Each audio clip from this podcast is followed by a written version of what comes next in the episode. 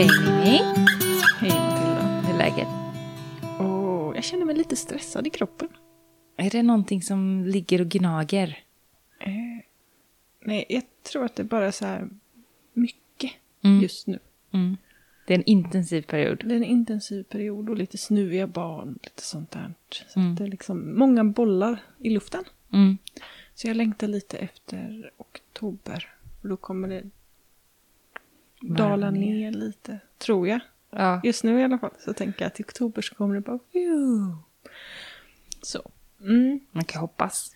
Ja, jag tänkte det när jag cyklade till dig att jag liksom försökte att bara, du vet så här, bara njuta av cykelturen och vara i nuet. Mm. Men det, var, det sticker iväg massa tankar hela tiden, så det är svårt. Jag tycker man tänker väldigt bra när man cyklar. Men jag vet Ja. inte om du har upplevt det än. Mm. Jo, jo. Eh, om man kan hålla en tanke i huvudet. Eller du vet, ett ämne i alla fall. Jag tycker man kan få nya inputs. Alltså det kommer nya idéer på gamla tankar. Alltså så. Mm. Mm. Det kan jag tycka är skönt. Det är lite som när man eh, allmänt gör monotoma saker som man sitter fast i. Jag tänker, för mig är det samma när jag rensar ogräs eller Mm, just det. simtränar eller något sånt där. Ja. Du vet, man bara, bara gör. Mm. Ja, hur är läget med dig då? Ja, men det, det är helt okej. Samma som för dig, att det är mycket liksom. Um, jag har sovit lite dåligt. Eh, jag måste berätta om gårdagsnatten. Mm. Är, du, är du redo för något läskigt? Mm. Mm. Ja, men så här.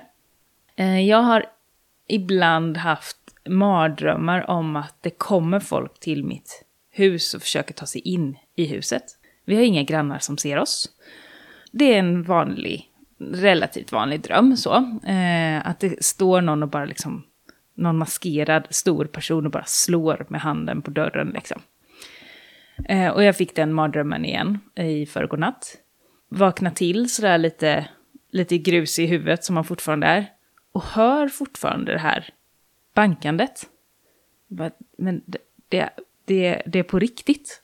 Det, är någon som, det är någon som slår nu.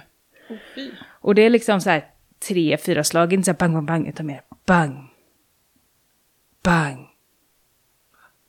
Bang. Så. Och sen så är det tyst någon minut. Och sen kommer det igen. Fortfarande yrvaken.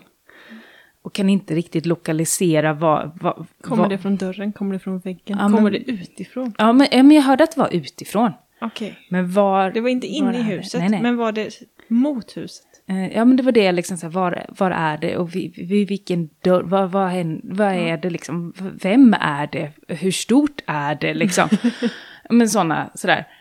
Till slut vaknade jag till så mycket att jag började inse att nej, men det, här är, det här är nära. Eh, och jag sov då inne i min sons rum som är liksom, det är det, den delen av huset som är ut mot vägen. Och jag började liksom tänka mer och mer klart. Och, och så känner jag att nej, men det här, det här är något annat. Och så kom jag på att nej, men där har ju vi våran kaninbur.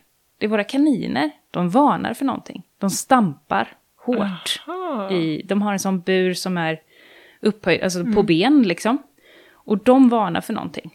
Det är någonting här som de inte trivs med. Det gör mig inte, alltså det gör mig lugnare att det liksom inte är någon Det är en människa. gigantisk två meters mördare som är på väg in till Nej, er. nej men precis. Men någonting gör ju att de är väldigt rädda. Mm. Och det slutar inte. För jag tänkte först att ja, men, ah, de har fått något knäpp. Liksom. Men det fortsätter. Eh, jag är lite harig då. Jag kände att nu är jag skör. Nu har jag haft en mardröm och blivit rädd. Så jag går in till min, eh, till min man som då sov i ett eh, annat rum för att jag har nattat barnen och somnat där. Liksom. Och säger Jon, Jon, det är någonting som slår. Det är någonting här ute. Och så tänker jag, jag utnyttjar läget att han faktiskt har jour den här natten. Så nu är jag en person i nöd. Nu får han agera. Så, så väldigt dålig girl power på det. Till slut går han ut, kollar, vad är det med kaninerna liksom? Eh, och under kaninburen så har vi eh, bullat upp med lite eh, halm och sånt för våra kycklingar gillar att bo där. Eh, han tar bort luckan och kollar, vad är det för någonting? Och då sitter det en grävling och tittar på honom. Nämen, Ja. en grävling. En liten grävling! En liten eller en stor? Jag vet inte, Nej. men den tittade väldigt förvårdat på Just honom, det. enligt. Den bara så här, här var värsta mysiga boet. Ja, och kaninerna som är då precis över, de tyckte inte det var trevligt att ha grävling precis under sig. Så de satt ju där och stampade då och försökte få bort grävlingen. Eh, Den lufsade iväg när den blev upptäckt av människa. Så t- sen var jag vaken. så, så dålig sömn. Eh, så, på grund av ingenting egentligen då. Förutom att det, ja, besök av grävling. Men ingen blodspill. Inte vad jag har kunnat eh, hitta. Nej, det var inga eh, höns där just då. För att de kan, grävlingarna kan ju ändå gå på hönsen. Eh, men vi hade en hök som tog deras mamma nu bara för några, några veckor sedan. Mm, så att de är lite... De, är, också vilsna. hariga. Mm, ja men precis. Och de, ja men det är lite svårt för dem. De är ändå så pass stora nu så att de klarar sig själva. Men eh, de har ju alltid haft sin mamma liksom. Så att det... Ja, det är mycket omställningar på gång då. Och då blir det ju inte bättre av att en grävling tar deras myshörna. Det är ju inte okej.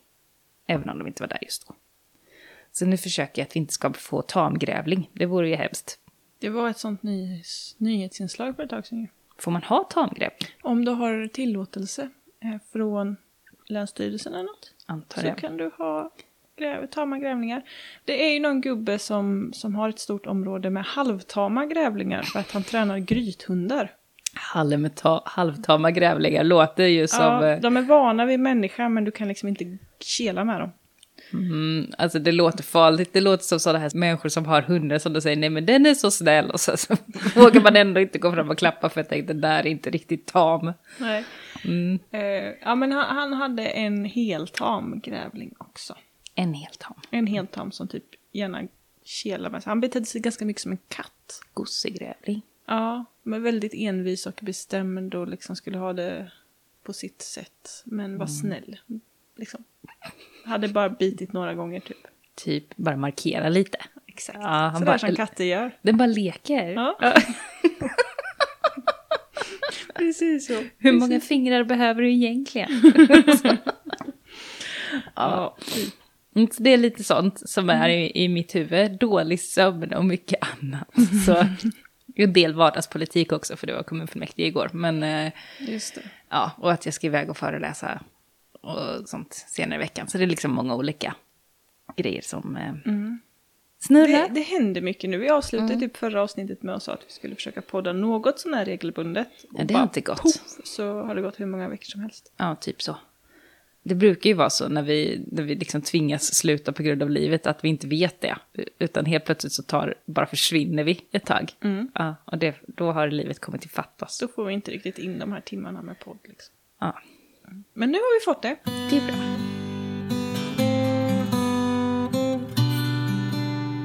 Jag har ju funderat en del på det här med ekofascism senaste tiden. Efter att ha lyssnat på P3 Dystopias. Ja. Eller funderat mer kring det kanske. Funderat mer kring det. Ja, men precis. Fått ett annat, en annan förståelse, ett annat vokabulär för någonting som jag har märkt av senaste åren i, i debatterna och i, i debattklimatet. Liksom. Jag brukar alltid tänka att när ens motståndare kommer fram efter en debatt eller ett möte och säger att man eh, eh sa bra saker och att, de är på ens, eh, på ens, att vi är på samma sida, då ska man vara lite skeptisk. För att, ja, nej men det, då, då, antingen har man, har man trasslat in sig själv i någonting som man kanske inte kan stå för, för att man är på olika sidor om någonting. Eller så får man bara fundera på vad har de för baktanke, för det är inte alltid som, även om man har samma mål eller säger sig stå för samma saker i en enskild fråga så är det inte alltid som att eh, man har en gemensam anledning varför. Och det, ja, men det ser jag mer och mer av och där tänker jag att ekofascismen är en del av det. Har du några tankar om, ska vi dra lite vad ekofascism är först kanske? För er som inte har koll på, jag, alltså ingen expert på det här nu av oss så. Men ekofascismen är liksom en del av den ekologiska politiken, alltså den gröna politiken, som också blandar in nazism och rasism i det hela. Alltså det kan vara att ja, men vi måste vara mer självförsörjande i Sverige för att eh, vi som folk ska överleva. Inte av solidaritet eller för att minska trycket på andra delar av världen, utan just för att liksom, någon slags bevara någon arisk ras, jag vet inte. Mm. Alltså sådär. Många som håller på med alltså den typen av, eh, som har den typen av tankar, värnar ju också någon slags ursprungs-Sverige, någon Det där slags som liksom... inte finns. Ja. Den där svenska flaggan och daladräkten och Mm. Eh, hela den småbrukaren. Ja, men precis. Att det hänger liksom ihop för dem. Ehm, och ett, ja men, ja, eh, de delarna. Det, det är ett antiglobalistiskt tänk att vi, om vi inte ska behöva vara beroende av andra människor som har ett annat värde, i så fall då i deras eh, tankevärld, så måste man ju klara sig själv. Och då blir det ett omställningstänk och ett resilient tänk som ju till många delar eh, helt kanske knyter an till det som vi pratar om. Att vi vill ju också ha att, att vi ska vara mer självförsörjande i Sverige, att vi ska vara resilienta och så, men av andra anledningar. Och det är där då det... ehm, det kan bli att man helt plötsligt står man på samma sida av barrikaderna som de som man anser är ens största motståndare. Och vad händer då? Liksom? Samma människor som dessutom typ skickar bajsbrev och sådana saker. Alltså, Mm. Ja, men det blir jättekonstigt. jätte, jättemärkligt. Ja. Ja. Det här att vilja minska invandringen typ för att det blir så mycket utsläpp när folk förflyttar sig. Mm, Det är precis. argumentet. Och att man gärna, om, om folk då reser sig ur fattigdom och får det bättre, kommer de att släppa ut mer, bättre att hålla kvar folk i fattigdom. Mm. Är också ett argument som man kan höra ibland. Och det, är- det är ju jätte, en, en, en sån tankevurpa hos dem som blir så helt... Eh, i, i, mitt, I mitt huvud eh, blir det så kolonialt, liksom, att man försöker hålla kvar vid någonting som verkligen inte är hållbart. Eh, genom att tro att människor ska liksom fortsätta leva under helt odrägliga förhållanden i ett ständigt framåtblickande värld. Liksom. Mm. Och det här att de som inte vill ge upp sina egna privilegier Mm. känner jag ofta lutar lite åt ekofas- mer åt ekofascismens håll än nu vill jag kalla den den sanna omställningen. Men jag vet inte om det är riktigt... Det låter fint. Du fattar vad du menar. Ja, Mm. med att man, är- att man hela tiden beskyller någon annan. Mm. Att för så här, vadå vi svenskar, det är inte vi som ska minska våra utsläpp. Kolla på Kina. Ja, men precis. Och Indien. Ja, Så- precis. Som fortfarande har mindre utsläpp per capita än oss. Men Exakt. sammanlagt, eftersom de är så många, blir de Har ett problem. Precis, i landet i sig. Eh, och sen hur mycket av deras utsläpp landsmässigt liksom beror på våran konsumtion. Den lilla, det, lilla, lilla detaljen Mm. glömmer man ofta bort där också. Mm. Hur mycket att de producerar enorma mängder för, som skeppas till oss. Liksom. Mm. Så det, det är mycket tankevurpor, men de vill ändå ha en hållbar värld. Typ. Mm. Ja, och jag funderar också på... Jag tänker att man måste hela tiden vara öppen för att man själv kan ha eh, fel och tänka fel och, och sådär. Och när jag resonerar med mig själv framförallt då, om det här med ekofascismen och det, så märker jag att jag själv börjar resonera i ett vi och dem. I ett, ja men det är vi som har rätt, Den sanna omställningen. den sanna omställningen. Och sen är det ekofascisterna som har fel. Och eh, då är jag inne i ett vi och dem-tänk. Det som jag tycker är så problematiskt med ekofascisterna. Och det stör mig. Att jag liksom, eh, men jag känner att jag måste ha den distansen. Eh, jag kan inte acceptera att de har rätt, för de har inte rätt. Och då är de ett dem. Då är de något annat, då är de inte samma som oss. Och då distanserar jag mig och det blir mycket svårare att hitta lösningar på problem när man ser det som ett vi och dem. Eh, men jag kan ju inte blunda för hur illa det heller är. Eh, så det, det har till exempel varit ett, ett förslag från, det, från partistyrelsen i det partiet som jag tror det här, nu är det här hörsägen. Men att vi inom Miljöpartiet inte skulle eh, rösta för förslag som Sverigedemokraterna lägger, oavsett om vi tycker att det är ett bra förslag eller inte. Det kan vara att de inte vill bebygga en park till exempel. Att, att Sverigedemokraterna lägger ett sådant förslag. Och vi skulle vilja lägga precis samma förslag. Vi vill samma sak. Men eftersom att det är lagt av dem så ska inte vi rösta på det. Utan vi ska liksom rösta nej och sen så vid nästa möte ska vi lägga precis samma förslag. Och så blir det då ett byråkrat, byråkratiskt dravel. Mm. Och det går inte jag med på. Jag tänker att så kan man inte hålla på. Att bara liksom säga nej, bara för ni sa något så kommer vi säga nej.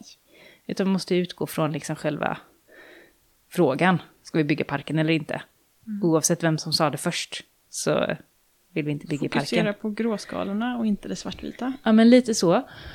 Men då tänker jag att eh, är man inne då och normaliserar, tycker att det är liksom är okej, eller är man bara pragmatisk? Ni med dem då? Ja, men precis. Alltså det är sådär, ja. Ja, men det blir... eh, Vi kan inte utmåla dem som bara un, ond och dum i huvudet. Samtidigt måste man se att de är lite onda och dumma i huvudet.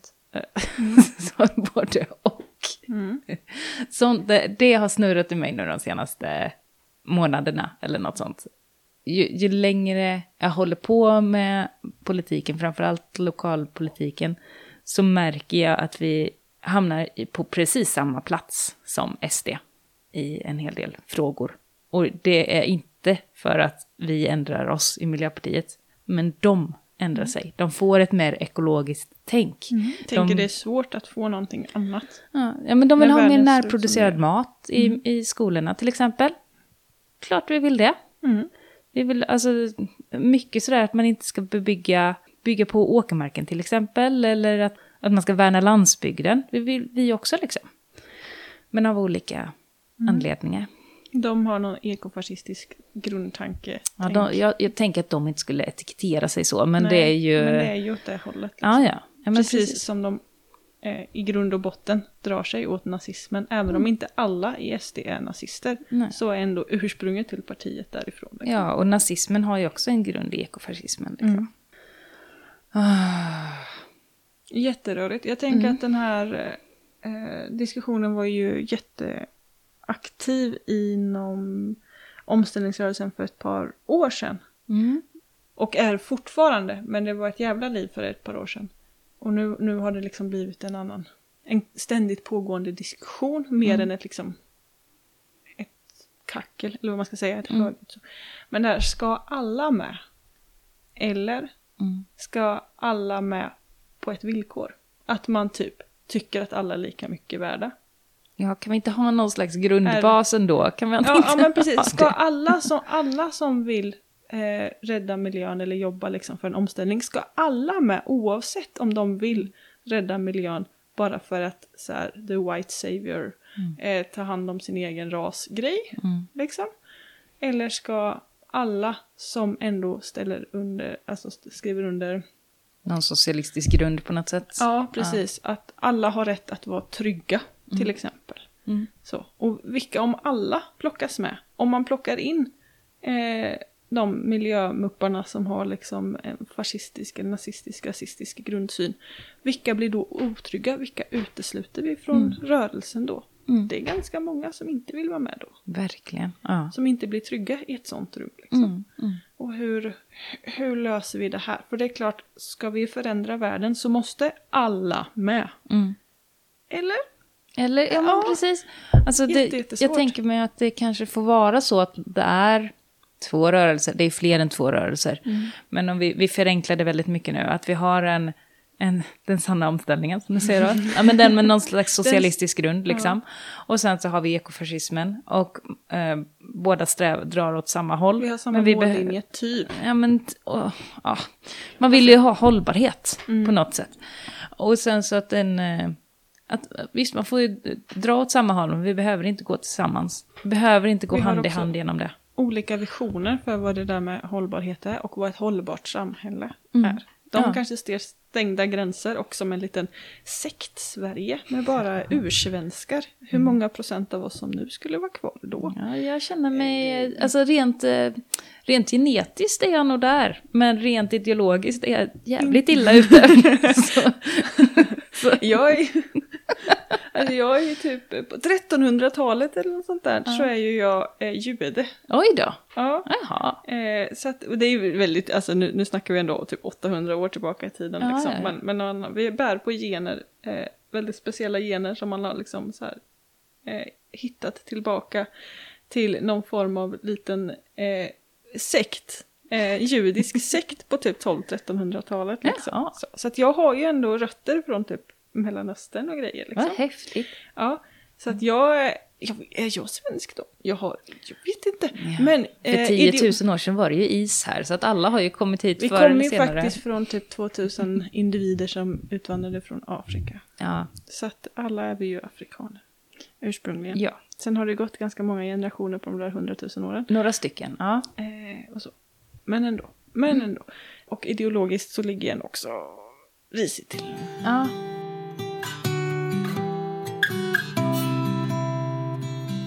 Jag blir så, är det ens ett hållbart samhälle? Alltså, det... vi har ju alltid idkat handel och utbyte av andra kulturer. Det är ju därför vi har kommit dit vi är idag. Mm. Vi har ju pratat om det i tidigare poddavsnitt, att det där med just ordet eh, självhushållande eller självförsörjning, det, det lurar sig själv för att man har det där självet med, för man är aldrig själv. Nej. Man behöver fler för att få det att gå runt. Ensam är inte stark. Och det är viktigt. Bojkottar alla ekofascister, eller okej nu ska jag inte dra alla över en kam. Eh, jag tänker de som ändå vill se stängda gränser åt självförsörjande Sverige och bla bla bla. Den hållbarheten. Mm. Det innebär ju att de helt enkelt får dissa kanelen på gröten till jul. Åh nej! Tänker jag. Russinen, saffranen. Ja, just det.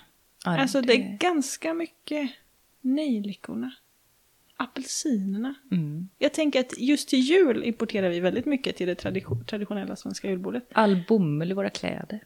Eller hur? Mm. Hur mycket lin odlar vi i Sverige för klädproduktion? Ingen typ. Hur mycket bomull? Nej, ull menar jag. Ja, men det är Det lite mer. Ja, men det är ju inte så, alltså, nej. Hur många Hur går runt i ylleplagg överhuvudtaget? Ja. Eh, Ja, men jag tänker, ja precis, med teknik. eh, Ylletrosor. Det är så sticksigt som den. River lite gött. Ja. nej, Nej, nej, men det är ju totalt jävla ohållbart att isolera sig och tro att man bara kan bygga resiliens inom det egna landets gränser. I ja. stort och smått. Eller det är jävligt, jävligt svårt och då kanske man faktiskt måste backa tillbaka ganska långt Mm. till de här som bara, ska vi leva i grottorna eller? Mm. Det är nästan där vi hamnar, inte riktigt, men vi har ju ändå importerat saker, alltså sen typ, Väldigt alltid. länge. Ja. alltså nu snackar vi typ innan vår tideräkning, så fort det Ja. liksom levde människor här så plockar vi in saker utifrån. ja, men bronsåldern och järn, alltså Ja, bronset kom vi- ju inte härifrån. Nej, och jag Så. menar vikingarna hade ju ett väldigt brett handelsnät liksom. Mm. Mm. Och sådär. Så att vi är ju ändå, vi har ju ändå handlat med andra länder i typ 1500 år minst. Mm. Ja, nej, vi ska inte backa så långt. Och jag vet inte om, alltså, hade vi haft någon ekofascist här, om det nu finns folk som kallar sig det ens, eller om man bara ser att det är ett, alltså, som använder den titeln, det vet jag inte. Men, men om man, eh, då skulle de ha haft jättemånga bra argument mot, nu har de inte det, för det här är våran podd. Det här är våran sekt, vårat land. det är bara våra röster får höras. Men du ser, det är väldigt svårt med det här vi och dem-tänket, för vi är ju Ja. också en del av det. Liksom. abs- absolut. Mm. Jag tillhör ju de som inte tycker att alla ska med dessutom. Mm. Utan alla som skriver under vissa liksom, grundläggande saker ska med. Mm. Och man är alltid öppen för att ändra sin ståndpunkt. Mm. Men tvärvägrar man tro på allas, allas rätt att leva till exempel. Mm. På grund av ursprung, härkomst eller sånt. Jag funderar på om Då det... har man inte i rörelsen att göra. Nej, men är det, är det problematiskt? Eller är det inte problematiskt? Ja, vad är, problem- Alltså, är, är ja. det problematiskt att, att utesluta folk eller är det pro- problematiskt att plocka in att alla får vara med Mm. men att det då skapas otrygga rum till exempel? Ja, precis. Det, det, pju, Mm. det är, jag tänkte säga hönan och ägget, men det är det inte. Men det är en ständig boll i rullning Mm. som inte riktigt går att liksom sätta någon gräns eller någon dragning eller någon bestämd liksom punkt att så här är det. Mm. För att det är hela tiden så här, ja, mm, det är som ett svallande hav kanske. Mm. Eller något. Kan inte alla bara skärpa sig? Eller hur? Kan inte bara alla tycka så istället? Åh, den diktatoriska tanken kommer upp också. Det är ju Ja, ja, men jag känner, jag lyssnade på P3 Dystopia och de pratar ju just om det här att man kanske behöver ha en ledare, alltså att man typ behöver tro på en enad forskarkår som sätter reglerna för ett hållbart samhälle och så får alla andra jävlar bara vika sig. Mm. Och den idén är ju, alltså jag säger inte att det är en bra idé. Det är inte den bästa idén. Mm. Men det är en idé som vi kanske, för att rädda mänskligheten, inte alltid bara ska liksom peta åt sidan. För det kanske är, det är en skitdålig idé, men det kanske också är vår enda möjlighet. För det var ju lite så under pandemin. Att då, var, då fick eh, Folkhälsomyndigheten, det de sa, det var det som sen politiken lydde. Och så, eh, så blev det liksom en omställning av samhället under ett tag då det var pandemi. Skulle man göra samma sak med klimatkrisen så eh, skulle det nog har hända inget mycket mer. miljödepartement längre. Nej, nej, det försvann det där ju. Mm. Vi har ju inget riktigt. Vi har Ebba Busch istället.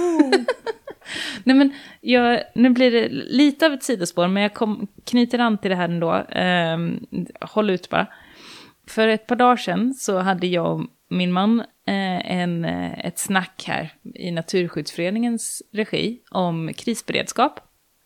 Eh, och behov och behag och beroenden och ja, allt sådär som är på tapeten nu, både när det gäller klimatkrisen men också annat, att det rustas upp i landet liksom. Och när vi hade en diskussion om vad är en kris, då började det spreta ganska mycket om vad som är en kris. Vi kan säga att klimathotet är en kris. Jag tycker också att det är en kris.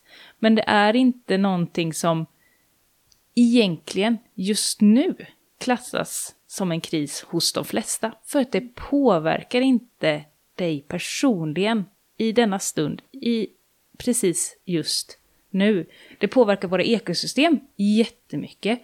Det kan påverka personer liksom stundom när det är översvämningar eller när det är monsunregn, när det är stormar, när det är skit. Då påverkar det jättemycket. Men när du sitter här just nu i mitt rum här, eller liksom, då påverkar inte det dig så mycket. Just nu är inte du i kris.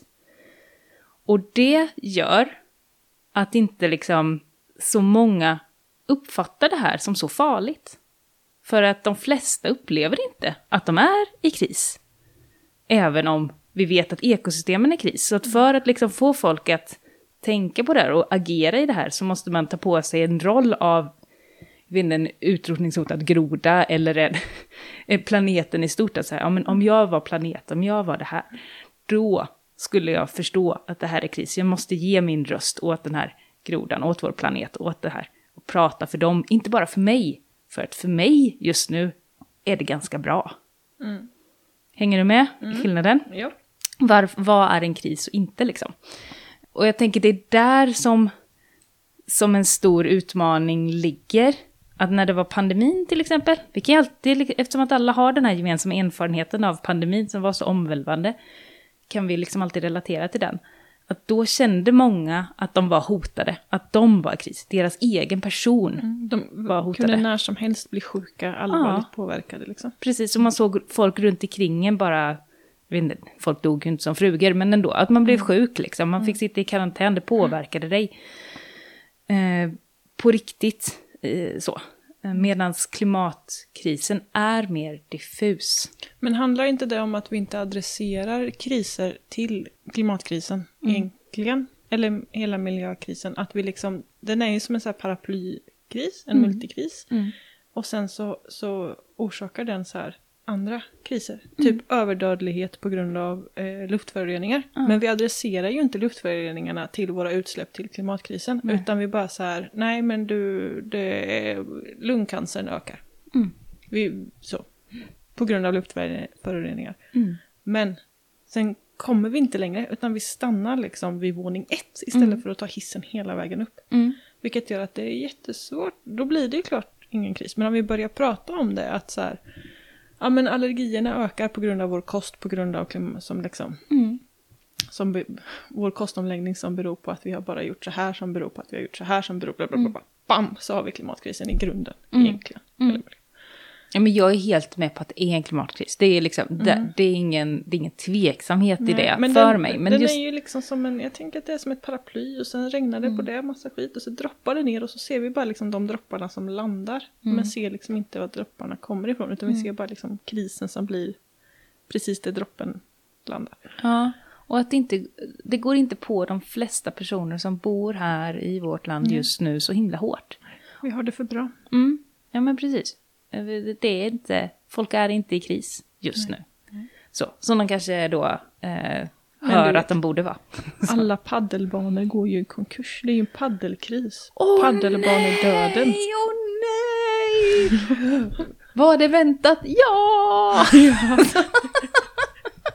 Det var det. Alltså jag vet inte hur mycket konspirationer jag hörde om paddelsporten när alla banor bara ploppade upp. Det var så här, vem har betalt alla lokalpolitiker för att godkänna alla dessa paddelbansbygge? Vem har liksom, det här är ju bara, det är ju inte på riktigt, det kan ju Nej. liksom inte vara äkta. Och sådär. Överetablering som bara är den. Ja, Helt sinnessjuk överetablering. Ja. Vem godkänner ens det här liksom? Vem bara så här, ja men det är klart vi behöver ha en paddelbana i varenda liten minität ort i varenda liten kommun. Ja, Jon brukar ibland med sitt, de åkte ut med jobbet och spelade paddel eh, i räddningstjänsten. För de måste ju träna på arbetstid liksom. Eh, och då, eftersom de jobbar dygnet runt så de kunde hitta tider så här, börjar den halv tre på natten och åker ut och spelar paddel. liksom, vi är ändå här, det är ledigt. Så. då, Ja. Det gör de inte längre, så de har börjat med innebandy igen. Ja, men precis, precis som alla andra, tänkte jag. Mm. Eh, som bara så här, paddel, paddel, paddel. Och sen bara så här, nej det var nog inte så kul. Har du någonsin spelat paddel? Nej. Inte jag heller. Vet du att det är typ den sporten som orsakar flest avslitna hälsenor? Är det för att det är så många som utövade den eller är det för att den faktiskt är så himla farlig? Jag vet inte. Det är mycket sådana där steg tydligen som är riktigt så här hälsensavslitarsteg liksom. Eh, och jag tänker också när det var så säkert att det är många otränade som hoppar på trenden och det var mycket så här företagsevent, du vet, ska ut och spela paddel och du vet, istället, istället för tacobowlingen som var innan Mm. eh, och alltid har varit. Är trevlig. Mm. Så, så blev det liksom paddel och eh, pizza eller något, jag vet inte. Ah, skitsamma. Mm. Jättesidospår. Mm. Men eh, ja, folk har andra kriser än klimatkrisen att oroa sig för. Men lite så. Att räntorna är ju faktiskt på en femtedel av vad det var på 90-talet. Mm. Det är en kris. Ja, ja, men precis. Oj, oj, oj, oj. oj. Ja. ja, men det, det är lurigt det där vad som är en... Var, eller varför vi inte påverkas mer av någonting som man kan tycka är så uppenbart. Men det kanske inte är så himla ologiskt egentligen. Vi kan inte hantera... Alltså, vi kan inte gå runt och vara i kris Nej. hela tiden. Vi, vi människor klarar inte det. Kris är man i en liten stund. Mm. Och är sen så man- går det över till vardag. Är man kriskonstant så leder det ju det till utbrändhet och kollaps. Ja, precis. Så då, vi får liksom leva i det här, men vi lever inte i en... Vi lever i en kris, ja, vi men lever i en men vardag. ja, men precis. Och inte, våra kroppar är inte i en kris. Vi lever förhoppningsvis i en medvetenhet och en, ett försök till omställning. Och det eh, är mer... Eh, jag skulle säga att det är, är någonting som är mer fruktbart än att leva i en kris och panik. Liksom. Mm. Utan att man faktiskt jobbar mot någonting bättre. Att man vet att det är illa. Men jag just nu är inte i kris. Även om vår planet är det.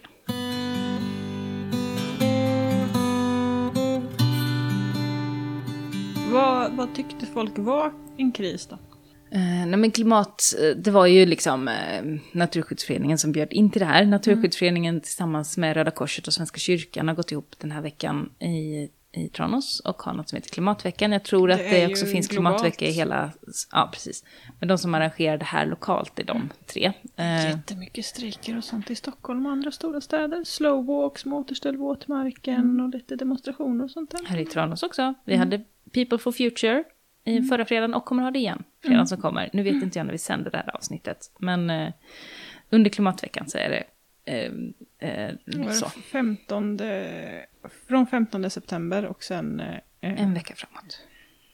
till 24 eller något blir det va? 23, 24 september någon gång. Något sånt. Mm. Ja, men så det, det händer, eh, händer mycket. Vad var din fråga? Vad de tyckte var kriser. Just det, men vad som var kriser, det var ju både det här med klimatet, just eftersom att Naturskyddsföreningen är med och det är klimatvecka och så, det blir ju, eh, det blir ju en naturlig del av det. Sen var det en ganska hög medelålder på folk, så det är många som ändå känner att, nej men, vi har haft en, ett rustat samhälle, sen nedrustade vi samhället, nu behöver vi rusta upp samhället. Att man, att det är någon slags, eh, eh, önskan och viljan om ett, ett förr i tiden, ett eh, lagerhållning, en så här, alltså sådana Mm. Det är grejer. En vettig beredskap. Ja, men lite så. Och eh, många som har en tro om att ja, men jag kommer ändå klara mig. Jag kan klara mig utan hjälp i sju dagar, men de andra kommer inte det. Just det. Och det kanske var så i den här gruppen, att det är många som har eh, en bra beredskap. Många som bor i hus ute på landet med vedspis och har, är egna matproducenter eller kan, kan liksom klara sig en längre tid utan hjälp från samhället. För nu är det ju sju dagar man ska klara sig utan hjälp från samhället. Eh, Men de var ganska oroliga för folk inne i stan och oroliga för ungdomar. Så.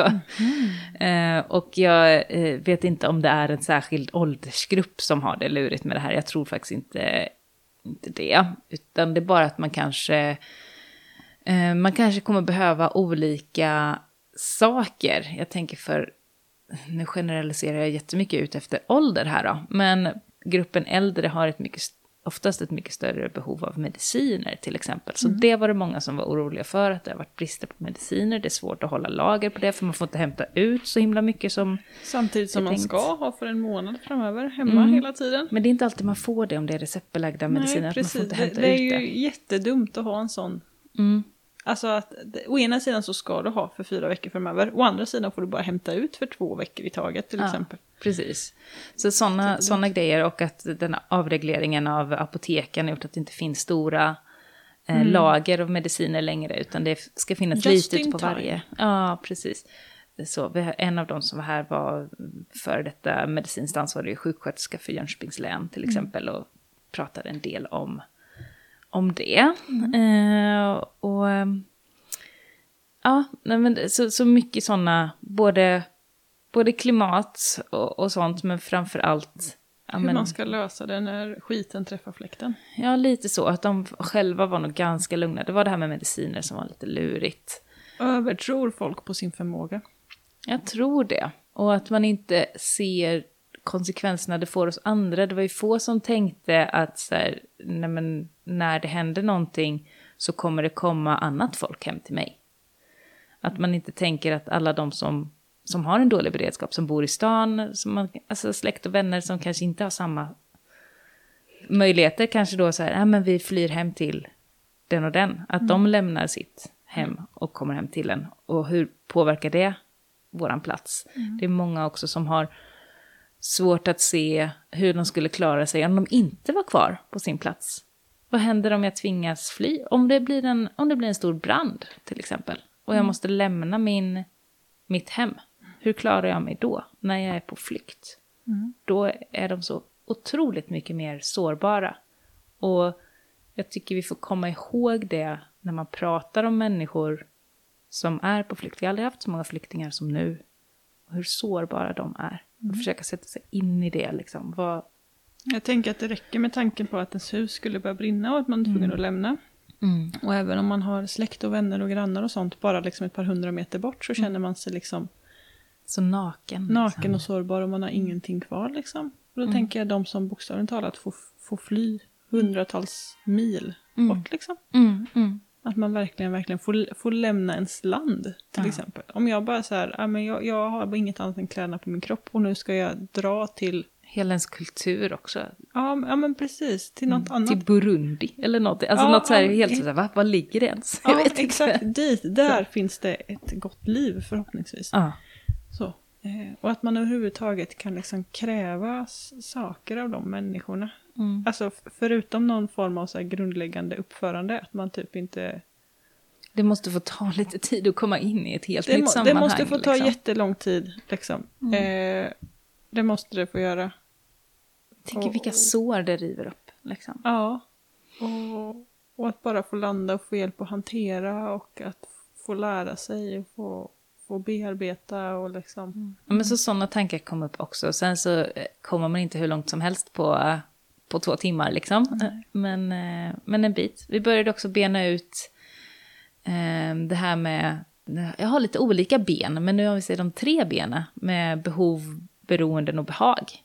Så vad är det som du är beroende av, som du behöver för att överleva? Vad är det du känner att du är beroende av? Det som du kanske egentligen klarar det utan, men som det är väldigt svårt att vara utan? Och vad är det som du ändå, vad är det som är dina behag? Det som du, Verkligen kan vara utan. Det är Ja. bara lyx. ja, men du ändå väljer att konsumera det. Så, eh, försöka bena ut vad, vad, vad man har för olika behov, beroenden och behag. Eh, och Jon hade varit på den här Tranåsmässan. Det är en stor, ja, en mässa för Tranås, företagsmässa framförallt, men också annat. Och då hade han varit där och frågat folk, vad är du beroende av? Och fick väldigt många olika roliga svar på det. Det är allt från man är beroende av att alltid ha mjölk i kylskåpet, man är beroende av tjejer, man är beroende av mat, man är beroende av naturupplevelser, man är beroende av sin telefon, av kaffe, av snus, av eh, bilen, av eh, allting. Eh, så. Det är ju bara begär. Eh, Mycket begär, men, eh, men det var också några som hade så här, ja, men mat och mediciner och sånt. Han, Där, det, när man bara går fram till folk på en mässa och frågar vad är du beroende av, då blandas de här tre behov, beroenden och behag ihop. Så. ehm, men, men det är kul att se lite spridningen på, på vad folk svarar, för det gör också att ja, men, de flesta har inte tänkt på det här. De flesta har inte en tanke på vad man har för behov. Vad man är, vad, och vad som kanske räknas som ett beroende eller ett behag. Och vad man då eh, kanske behöver prioritera när det blir en kris. Eller vad man behöver bunkra upp med. Eller vad som är liksom... Ja, vad som är Som viktigt för en på riktigt. Ja, Ja. Och vart drar man gränserna? Jag tänker så här, många skulle till, till exempel kanske säga att eh, Kaffe är det många som känner att det här måste jag ha. Ja, men det klarar man sig. Det blir lite jobbiga tre, fyra dagar med lite huvudvärk om man är stor konsument. Men annars överlever du ju. Mm. Kommer säkert leva bättre utan det. Jag har ju aldrig testat på riktigt. Ja, men jag, vandrar ju mellan att dricka kaffe och inte dricka kaffe Mm. liksom, i perioder. Och det, man måste ju också vara ödmjuk för att de här behov, beroenden och behag är olika för olika människor. Så. ja, Att jo, men Behoven är, är vi ganska lika i.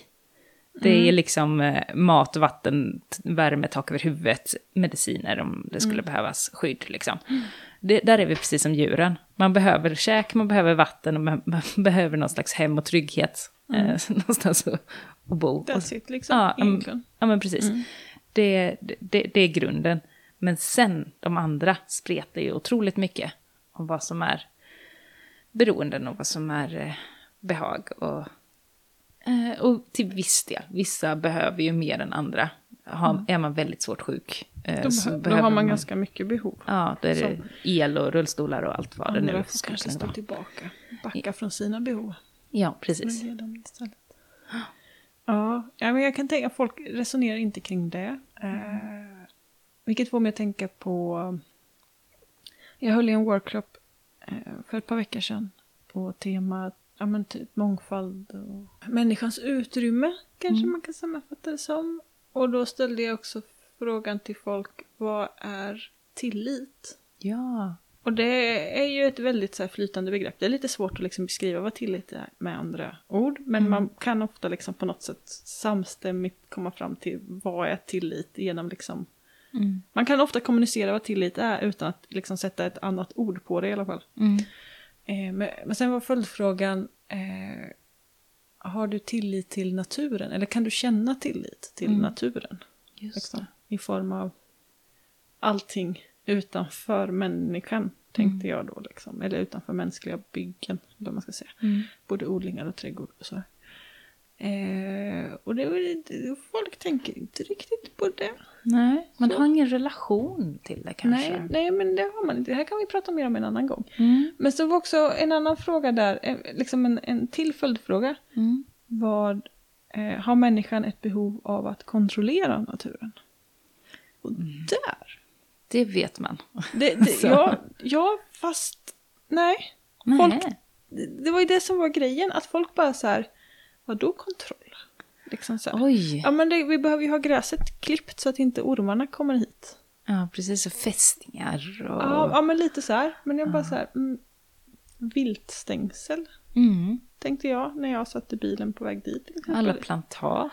plantage, eh, jordbruket. Ja. Eh, alltså vi gör väl inget annat än att typ kontrollera natur. Vi Mm. kontrollerar till och med liksom de områdena som vi säger oss inte kontrollera. Är vi Mm. ändå inne och grejar i. Mm. I här reservat och liksom. Mm. Vi lämnar ju aldrig naturen i fred någonstans typ.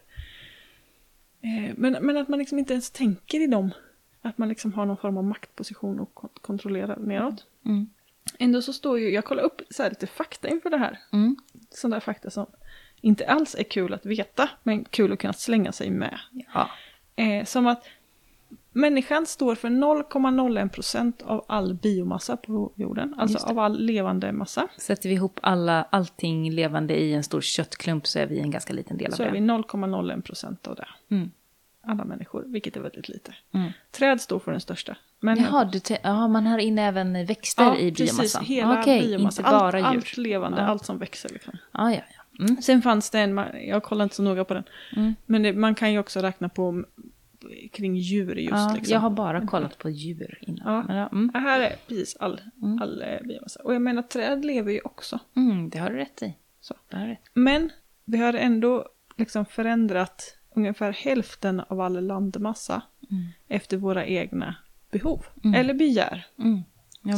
Mer begär än behov kanske. Och det är ganska sjukt. Ja. Att 30% av jordklotet består av land. Mm. 15% av de totala 100%, alltså exakt Mm. ungefär hälften av all landmassa har vi männis- människan ändrat efter våra behov. Det är helt galet. Och sen så fattar vi inte att vi behöver kontrollera. Eller att vi liksom utövar kontroll på Ja. naturen. Det, det har vi svårt. Jag tänkte att det var självklart. Det är klart att vi kontrollerar naturen. Men det ja, men hur mycket man har tänkt på det då. Ja, ja men folk Ja. tänker verkligen bara, just det, viltstängsel. Mm. Det är ju, alltså vi skär ju bara av vandringsleder och, Mm. och hemmamarker och allt. Liksom för att vi ska kunna börna fram i våra bilar i 110. Mm. Istället för den kanske lite rimligare 50-60 kilometer i timmen. Mm, och faktiskt ha uppsikt. Ja, precis. Så att det bara ska få gå fort och därför utövar vi kontrollen. Liksom. Mm. Bara stänga av. Och sådär. Men det, det, det faller så eh, naturligt mitt i allt det oerhört onaturliga. För Mm. det är ju så oerhört onaturligt. Det är ju helt sinnessjuk knäpp parentestid liksom. Där vi Mm. ägnar oss åt och sånt. Mm. Men ändå så. Ja. Mm. Prata mer om det en annan gång. Ja, men precis. Ja, den får vi följa upp. Vi får se om vi lägger ut något roligt på våran eh, Instagram som vi kan eh, kolla lite på. Om, ni kan, om jag kan få låna det där ordmålet av Jon till exempel. Vad folk Mm. känner att de är beroende av. Och om du har något roligt om tilliten. Jag känner att jag har svårt med tillit överlag. Men just till naturen kan jag känna att den vet jag lite mer vad jag har på något sätt. Mm. Ja, men ja, Mm. precis. Om det blir en jävla kris så kan jag fortfarande bygga mig en koja och äta lite svamp och bär. Eller? Jag vet inte, men det, det känns som att det ändå... Jag kommer inte bli eh, sviken lika hårt av naturen som av folk. Det var faktiskt en av deltagarna på workshopen som mumlade fram sådär att vi kan ju känna tillit till naturen. Naturen står alltid där för Mm. oss när vi behöver den. Men den kan ju inte känna tillit till oss. Nej, mänskligheten är en jävla svikare mot Så. Moder Jord, så är det liksom. Ja, precis. Och det är ju en... Jag, tror nästan det insikten kom då. Eller liksom att den insikten liksom... Ja, men gick kanske från en känsla i kroppen till Mm. att bli ett par ord. Det var väldigt starkt, det, vända på det tycker jag. Ja, Ja. precis. Och att det, den efterklangen, liksom. Vi kan känna tillit till naturen, men naturen kan inte känna tillit till oss. Mm. Det skapar ju en, efterklang som Mm. inte är... Det är så, Den, den är väldigt mörk. Den Ja, är en- väldigt dov. en efterklang av jävla skitstövlar. Ja, det är ganska mycket ilska och sorg i den Ja. efterklangen faktiskt. Mm. Men vi är många som känner så. Jag vet inte om personen i fråga lyssnar på podden. Men jag, jag hörde dig på workshopen. Och vi är många som hör dig. Mm. Och känner precis samma. Vi får försöka jobba på den tilliten åt andra hållet. Att vi ska bli några som man kan lita på. Då. Precis. Det är ju fint. Mm. Så att vi går ut i något eh, positivt. Inte bara lämnar alla lyssnare i något depp nu. Det, det är den sanna omställningen. om ett depp. Eller vad jag? Nej. Om att, om att bygga någonting större. Någonting bättre att, att, och göra att mer. vara en, någon att lita på tillbaka. Att vara en Mm. god kamrat tillbaka. Mm. Det är fint. Mm. Mm. Yes. avsluta där va? Ja, vi, vi, det, det gör vi. Mm. Och så får vi höras mer framöver. Ja. Hej då allihopa! Hej då!